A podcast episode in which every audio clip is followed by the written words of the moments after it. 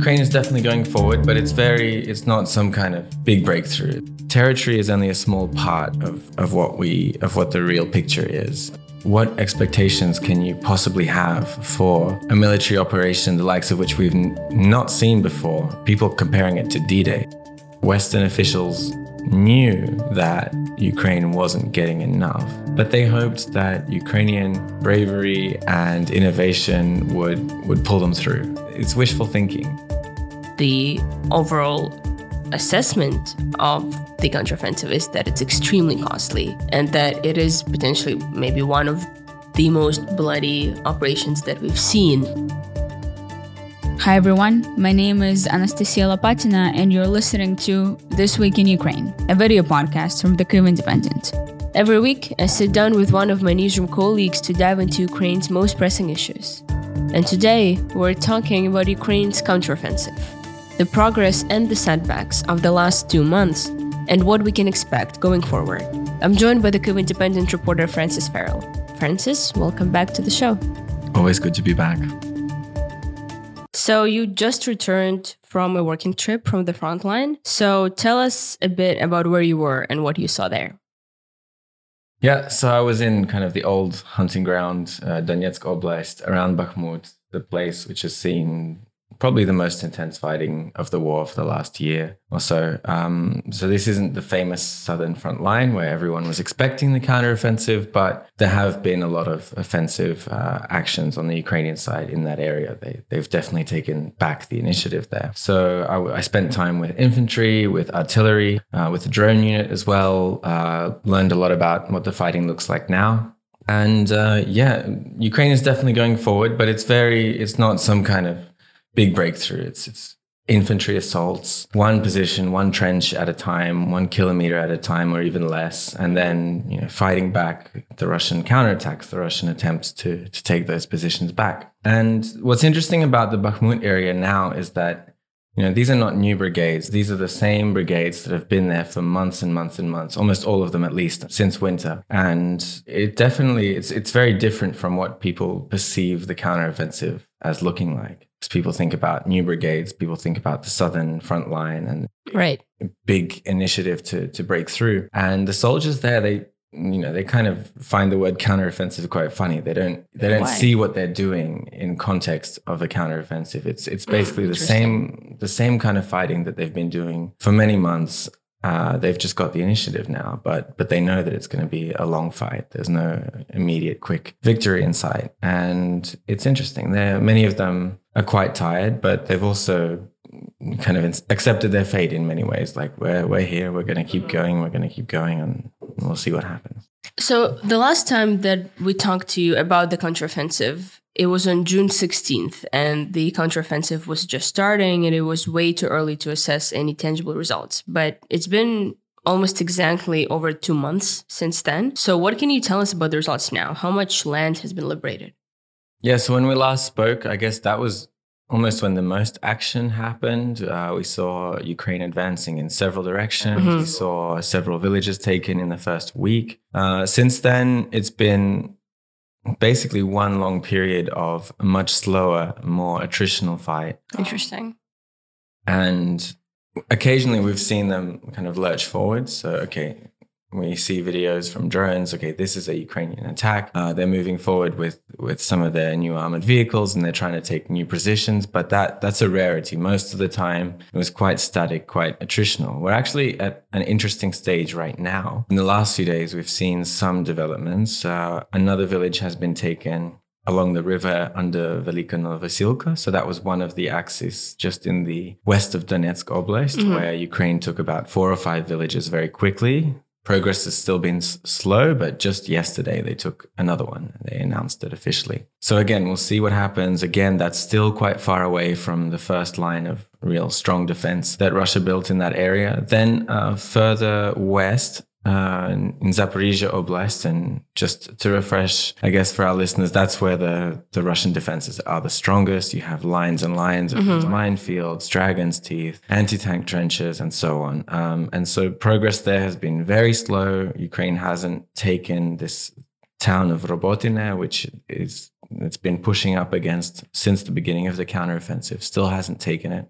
But uh, last few days, again, there's sign signs that Ukraine is pushing forward, taking some new positions. Uh, Russian Telegram channels talked about it a little bit, so potentially something could happen there. But again, that's where Russia has defense line after defense line. Of course, there's Bakhmut as well. But as I said, like my impression from from the trip there was that it's the same kind of fighting. Uh, Ukraine's just taking the initiative more, and we'll see what kind of gains could happen in the future. Uh, some of the commanders told me that Russia actually moved some of their better troops that were defending the south, southern front line. Once they saw that the southern front line was pretty stable, they they felt like they could hold it no problem. They moved uh, those troops back to the Bakhmut area, mm-hmm. which means that it might be difficult for Ukraine to push much further in the next few months, but but we'll need to see. Of course, in the end, when it comes to all of this, what are the results so far? Um, what's been liberated. Territory is only a small part of, of what we of what the real picture is in terms of this counteroffensive. Well what, what we know a lot less about is what losses have been suffered on each side. So we have the ukrainian figures uh, about russian losses. They've been consistently quite high. So we're looking at around between five six seven hundred russian casualties every day and but what's more interesting is on you on the Ukrainian side is the number of artillery pieces lost by the Russians, uh, which is consistently like mm, a dozen, two dozen uh, every day, which is not usually that high because normally your artillery sits a lot further back and it's a lot harder to to reach it. So that's evidence that Ukraine has been really uh, stepping up its counter battery fire. Mm-hmm. So, really trying to knock out Russian artillery. Which has been a really important component of the war, right? A lot of our losses have been due to Russian artillery.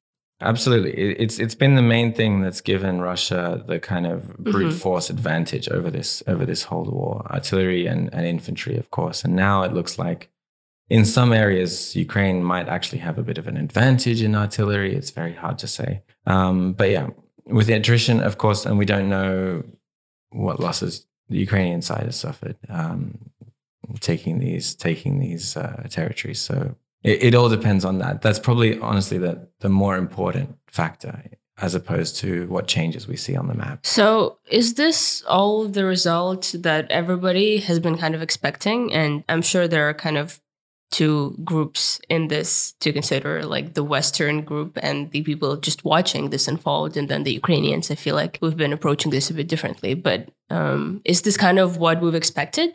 Yeah so I, have been talking about this a lot and writing about this a lot uh, because because that for me was just dominating my mind. For months before this counteroffensive was starting everyone was talking about it. Everyone had their own expectations but initially it's like what expectations can you possibly have for a military operation the likes of which we've n- not seen before um, basically in in the modern world since since World War II. People comparing it to D-Day. I mean, if you're comparing it to D-Day, how could you really have an idea of, of how it would go? Because it's like after this long period of of of, of stalemate, of sitting back, you know, one side has def- has prepared their defenses for so long, and this is the moment they're going to go forward and try and break through. I mean, so it's like First of all, what what were your expectations? Did you?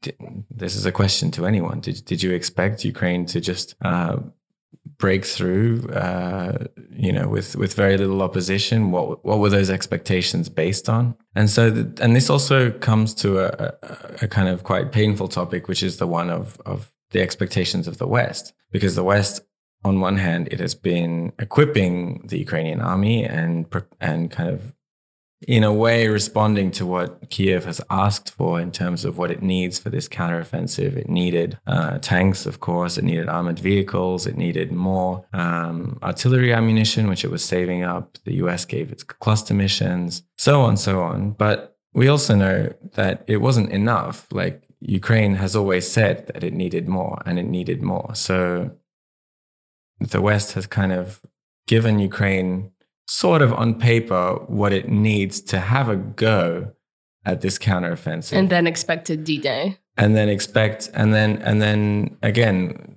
a point I've repeated so many times that, um, you know, Ukraine's success, obviously they can make their own mistakes, but more or less Ukraine's success in this war depends on how much help it's been given. So you can't mm. give it not enough help and then expect it to have bigger gains. To exactly. And and this was this came out in I think it was a Wall Street Journal or Washington Post article uh, talking about these early disappointments, I guess, and mm. and they were and they were saying that the Western officials knew that Ukraine wasn't getting enough to mm. to be successful, like to be seriously successful in this counteroffensive. But they hoped that Ukrainian bravery and innovation would would pull them through.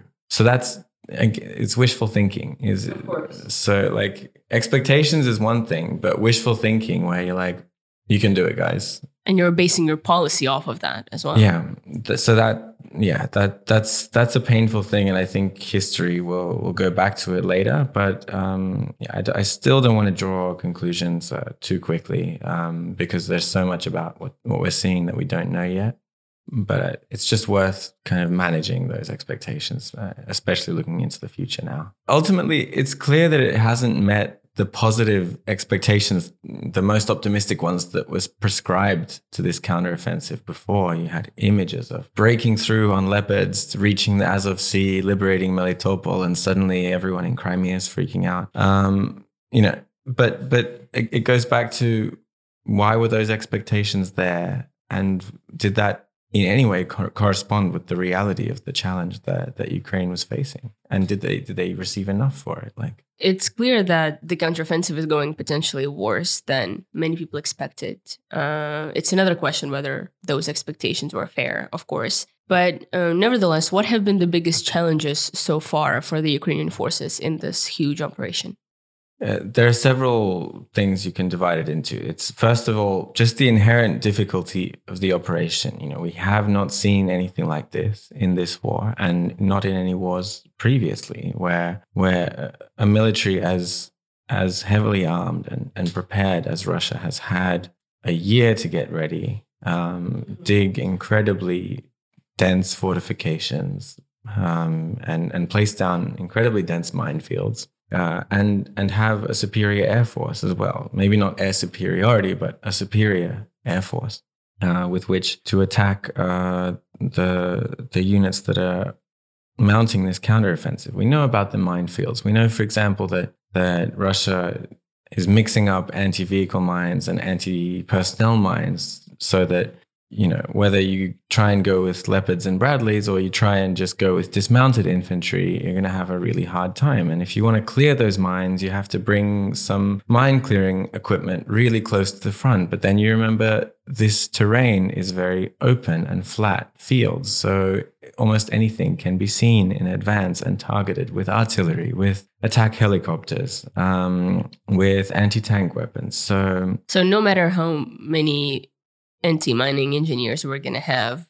Um, this is just inherently incredibly difficult. Incredibly difficult, yeah. Uh, it, it, it boggles the mind, and the fact that again it, it there was so much so much hype, so much expectations leading up to it, and then this is the moment where where you uh, as a sapper or deminer or or a tank operator is like expected to go forward and, and take on these defenses. It's it's it's really mind-boggling. Uh, and then, of course, yes, the, there's the argument that well, Ukraine just wasn't given enough in the first place, uh, not given enough mine clearing equipment. We know that that's in very short supply. People can talk about long-range missiles, which mm-hmm. maybe wouldn't be super useful on the front line itself, but in terms of damaging logistics, ground lines of communication, obviously you'd rather have them than not. Um, also, you know, not, not enough shells. Zaluzhny said all the time, we need more shells, we need more shells. And that could be a factor in how long this counteroffensive can last. Mm, perhaps we'd be less happy to talk about is the mistakes that were made uh, on the what Ukrainian side. Because, I mean, I, I said this before the counteroffensive started that it felt like, you know, in this position where the odds are kind of against Ukraine, everything had to go right. And nothing ever goes right. Really. Yeah. Yeah. Like, um, what they always say uh, the best plans fall apart at first contact with the enemy right. or uh, as mike tyson said everyone has a plan until they get punched in the face. Yeah.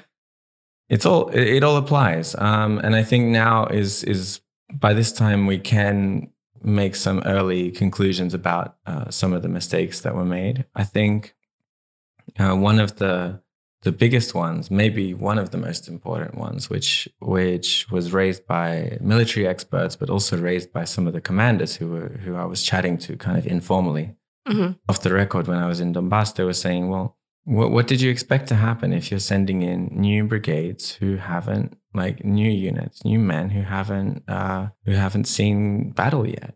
Like these are some of the new brigades who were given the best equipment, the Leopards, the Bradleys, and they were trained in NATO countries, which is all well and good. I'm sure that was great training, but it doesn't compare to actually being in battle, actually having combat experience. One commander told me that, uh, you know, a unit or, or a soldier is only really effective and kind of hardened as a, as a soldier after his sixth or his or her sixth campaign. Because the first one, it's just a given that on first contact, you know, many people will will be scared, will run away, will panic, will forget their training. And so that's what people were saying in Donbass. Like they should have given the leopards to us. We know how to fight. We could have we could have led led this counteroffensive, and instead it was led by by people who'd never seen battle before. Um, and I think I think that's a fair a fair assessment, um, especially when it's agreed upon by both military experts and and commanders. Uh, and this is where it, it goes into speculation, where we don't understand what's what the jet, the general staff is seeing. We don't understand what Zaluzhny is saying. You could you could argue that you know the this southern front line was never going to be the right place to attack, especially now with Russia so prepared and, and braced for an attack there. That they should have done more of a diversion somewhere else near Bakhmut or near Kupiansk or something like that. Um, could be made that argument, but again, not something we can really say with any with any kind of qualification from from our position here. You've already touched on the costs of all of this, and you mentioned that while Russia seems to suffering a lot, we don't really know much about Ukrainian losses, officially at least. But it does seem to me that the overall assessment of the counteroffensive is that it's extremely costly and that it is potentially maybe one of the most bloody operations that we've seen. And, you know, just simply by looking on Ukrainian social media, you can see like the flooding of black and white photos and, you know, images of people who died. And everyone has somebody who either died or they know somebody who has that person. So it's the, the picture is overall quite dark. Again, uh, it's something we don't know much about. And when we talk about something as important and sensitive as this, I guess it's it's important first of all to to have a few caveats. And the, the first thing is that as much as you, you know you could get you could get that impression from from social media, like it's still you, you can't take make conclusions based on small little snippets of what you see whether that's a couple of black and white photos in a row on on social media or you know one or two drone pictures from, from Mhm. Russian Telegram of a few leopards and Bradleys, uh, because that's war that that happens all the time. Um, and and so the real quantities, it is really really difficult to know. But the cost is so important here. You're you're totally right because village is easy to announce with a lot of pride that it was liberated, but but again, what was the cost? How many lives were lost in, in that operation? And we know that Ukraine can't attack in the same way that Russia was able to attack, especially Wagner with their prisoners around Bakhmut, these human waves. Mm-hmm.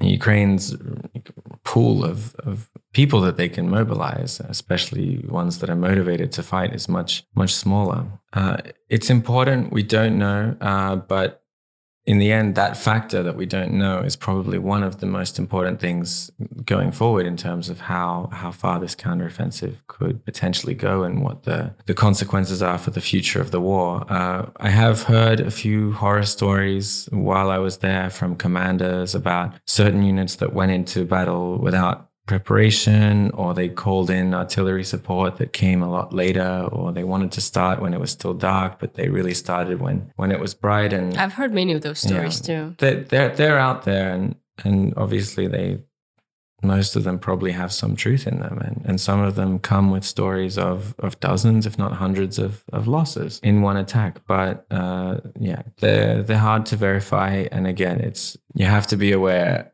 of taking these single stories and and turning them into your whole conclusions about about how things are going along along the whole front. It's it's worth remembering this this fight has mostly been attritional for the last few months, and so there's a hope there, I guess, that that Ukraine is is preserving their their people, you know, uh, until until the right moment. The one thing that I was really surprised about in our counteroffensive is how long it took us to cross the Dnipro around the Kherson region, because that seemed to me like it would be maybe the first priority or one of the few most important things that they'd be doing, and they would do it quite quickly. But it only happened very recently. And I mean, I assume the Kakhovka Dam probably has something to do with that. But what what is your assessment about that? Because I've heard from soldiers who directly participated in those operations that they think a lot of time was lost, and by the time that Ukrainian forces really began doing it actively, so much time has passed that Russians were onto them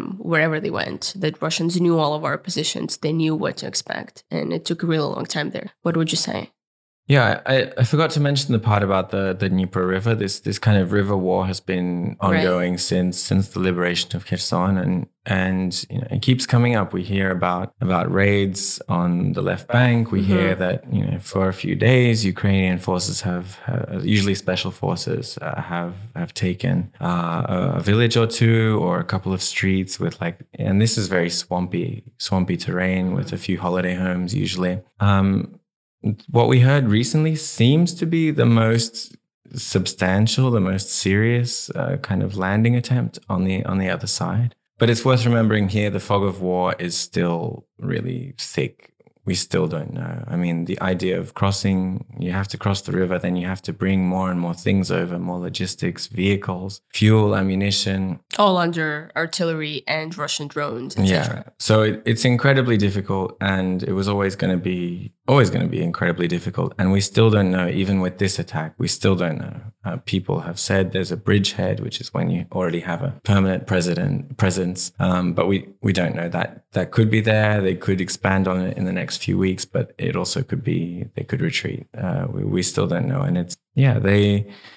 I feel like they again. I can't I can't judge whether this was the right time to to do that. It, obviously, it has the effect of of trying to spread the Russians thin and force them to allocate resources in a different place. But in terms of a place to actually attack and move forward and take territory. That I mean, that really is like D-Day because you have to you have to perform this amphibious landing and, and start from nothing. So yeah, definitely one thing to to keep an eye out on in the next few weeks.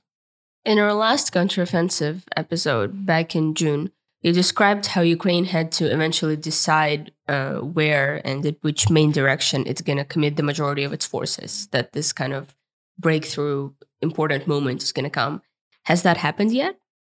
Yeah, it's a it's a very good question, and it's a question that doesn't have a super clear answer. Unfortunately, um, what we have seen is Ukraine had the so-called 9th Army Corps and the 10th Army Corps, which were two groupings of brigades that were largely held in reserve, and, and they were largely understood to be uh, kind of designated to to take part in this counteroffensive. And as I said before, maybe that wasn't a great idea to focus this reserve force to build it around around these new brigades although some of them are have some have some more experience. But the idea, as uh, you know, military experts we've talked to have said, the idea was that the 9th Army Corps would kind of reach the first main defensive line in the south, and then the, and then maybe even break through it. And then the 10th one, so more brigades that were kept in reserve, would be there ready to exploit that breakthrough. So to push even further forward, to clear the sides, to you know, and that that's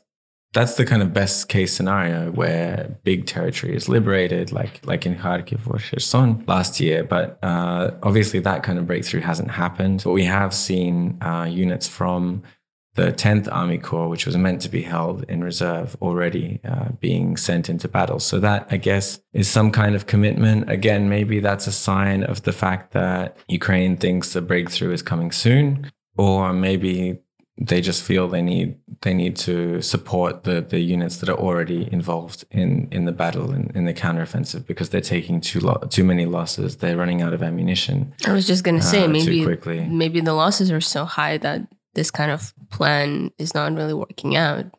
Yeah, it's possible, and and when I say commitment of the 10th Army Corps, you know, that's not everyone. That's not all of the leopards that that the Ukraine Ukrainian army has, or all of the Bradleys, or all of these reserve forces. It's you know different units all at once, um, battalions and companies from one mm-hmm. brigade and some from another, just according to what's needed. So it doesn't look like they've gone for this all-in commitment yet, and they might not do it. You know, it's always remember worth remembering. It they they might choose not to. They might say, look, it's just not not the right time. The we conditions, changed the plan. Yeah, we changed the plan. The conditions are just even harder than we expected, and it doesn't make sense to to lose more more of our lives on this. Uh, we'll see. There's still time. People talk about the autumn rains um, and so on, and then winter comes, and people expecting Russia to attack more in winter. So when it comes to commitment, it's it's it's not black and white, but um, it should be clearer in a month or so. So, given the fog of war and all of the things we don't know and the kind of inherent difficulty and unpredictability of everything that's going on, is there anything that we can even expect at all going forward? It, what What's something that we should be looking out for in the next few months? Yeah, so going forward, obviously we'll be looking at the map. We'll look. We'll be looking at as we always are, right. about whether there are big, you know, successful pushes, assaults to take more territory. But if not, you know, otherwise it's always worth remembering like we'll, we'll we'll be looking at to see whether ukraine maintains the initiative. Obviously if we if we start to see russia pushing back around velyka novosilka or bakhmut or zaporizhia then you know that's probably means the counteroffensive is over. But so long as ukraine is still moving forward things things could change. They could change quickly. It's obviously ukraine when it undertakes these large scale offensive operations, they are going to be using their artillery ammunition at a higher rate than is normally sustainable. Uh, because that's just what you need. And, and we know that Ukraine saved up a lot of ammunition for this, but we know that it's also limited. And, you know, you, the US, the Europe uh, are struggling with you know, raising uh, production scales to to the level of the Russians. And so, at some point, you know, things have to culminate, and it, we'll see what kind of successes Ukraine can get before they culminate. Um, but that's just that's just inevitable. Um, in the meantime, what we'll focus on, I guess, is is the attrition. So, you know, in, in the in the really long term, people talk about this on the front line as well. It seems that it's getting harder and harder for each side, for both sides, to conduct big, successful offensives. Right? We saw that um, with Russia in winter; they failed around Vuhledar, around Avdiivka. They had some success around Bakhmut, but we we talked about what the cost of that was. And now Ukraine is really struggling to move forward in their own summer offensive. And that makes sense because because the units are tired and everyone's digging in, everyone's digging more trenches, putting more minefields down. And so in that scenario, we reach a point where territory becomes less important because you're not expecting either side to to make these big offensives. And it's really about which side can win kind of more the attrition battle which side is better at using artillery using drones using precision uh, weapons to to degrade the other side and which which side can replenish its own forces um, better. So it, it's still early to say for sure, but I think it's quite likely at the end of the day, no matter how much success this counteroffensive has or doesn't have, that this kind of long attritional war is what we can see in the next year or two.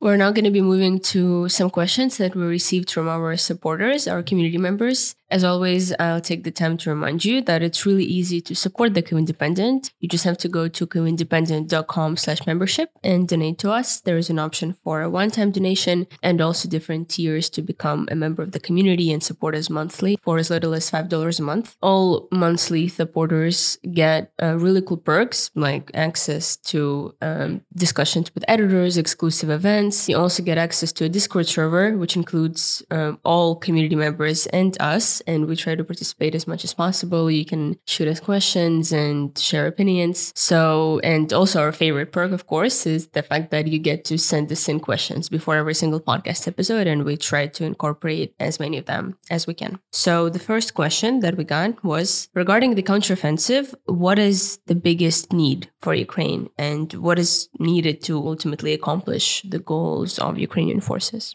what Ukraine needs for the counteroffensive, we talk about F 16s and so on, but the most important thing is ammunition.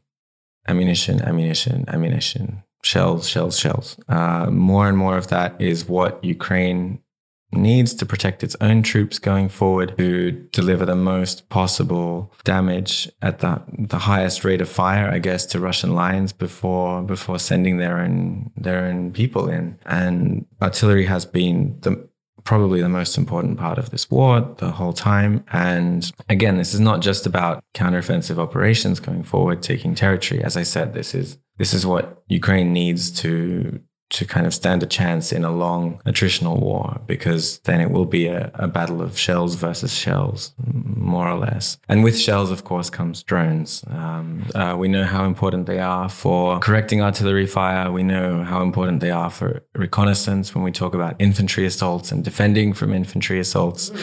That's one thing soldiers talk about. Uh, constantly on the front lines. But on top of all of this, we have the new arena of uh, attack drones and kamikaze drones. We see Russia really stepping up the manufacture of their Lancet kamikaze drones, which unfortunately have actually been really effective and, and cheap. Uh, in this in this in this war, and um, we know that both sides are really moving forward with FPV drones, which are very simple drones you can construct for a, hundred, a couple of hundred dollars and, and maybe even take out a tank or an artillery piece. So, you know, it remains to be seen in this long attritional war that we probably have ahead of us, uh, you know, how much the drones kind of still increase in importance compared to artillery or whether artillery will still be king but but I think that's what's what's needed. Obviously yeah more mine clearing equipment is always appreciated more tanks eventually air defense planes everything. But but I think my impression from this trip especially is that it's it's already time to look beyond the counteroffensive whether you know it's successful or not. And and look at this long war because the Ukrainian military needs to defeat the Russian military. Whether they take Melitopol or Tokmak or not it, it, the Ukrainian military needs to defeat the Russian military. And that can only happen with lots and lots of shells and lots of drones. Speaking of drones that is actually the next question from our community that I wanted us to address. So the community members said that they've read about quote, clever new drones. And the question is Has Ukraine been able to stay ahead of the Russian technology? I guess the community member is referring to all of this hyped up domestic production of Russian drones that you mentioned. So, what's happening on the Ukrainian side? Are we following up as well?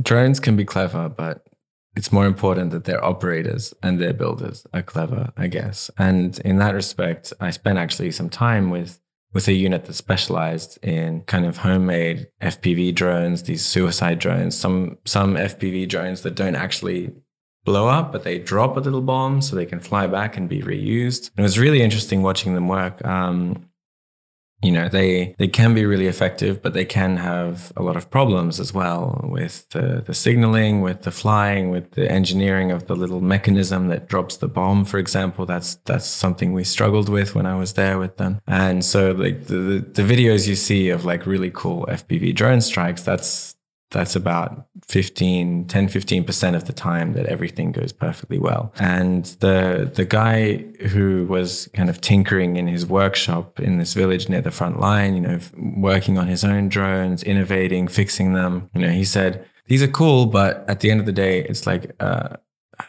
it's like an overblown uh, children's toy. Like it's it's a glorified children's toy that, that's being used as a weapon of war and it's not permanent solution you know these these are drones that are assembled with parts from from different different factories in China, different batteries, 3D printed parts, old munitions that are strapped onto them. So in that respect, you, you know, Ukraine's got plenty of clever people making plenty of clever drones, I guess, but it's it's a worry in the way that that Russia's able to really do this on an industrial scale. And we and, can't. and a standard scale. And well, there are lots of Ukrainian initiatives working on it. Uh, a lot of the foreign help has not been focused on this. We heard a lot about the American Switchblade drones, which were meant to be really cool, but they turned out to be pretty useless compared to a drone you can put together for a couple of hundred dollars because they just don't, they're over engineered. They don't take enough, they don't have a big enough payload on them. So that's something where uh, Ukraine will struggle, but will I think already there's this awareness building among the, the military, among the people, and among the military leadership that this is something where where they need to step up their game if they're going to stay stay in the game with Russia. Well, Francis, as always, thank you so much for being here. It was very interesting to listen to you and stay safe on those trips. I'll do my best. Also, this week, Russia has attacked Ukrainian ports seven times since Moscow pulled out of the Black Sea Grain Initiative, Ukraine's President Volodymyr Zelensky said in his latest evening address. And Ukraine's National Resistance Center said that Russia is preparing a provocation at the Kursk nuclear power station, involving the evacuation of some of the local population. You can find our show on YouTube and all audio platforms every Friday morning. If you like this episode, please subscribe to us and like our content wherever you're listening to this podcast. Please consider donating to us to support the Kyiv Independent by going to kyivindependent.com slash membership and follow us on social media on Twitter, Facebook, and Instagram. We'll be back next week. Thank you for listening.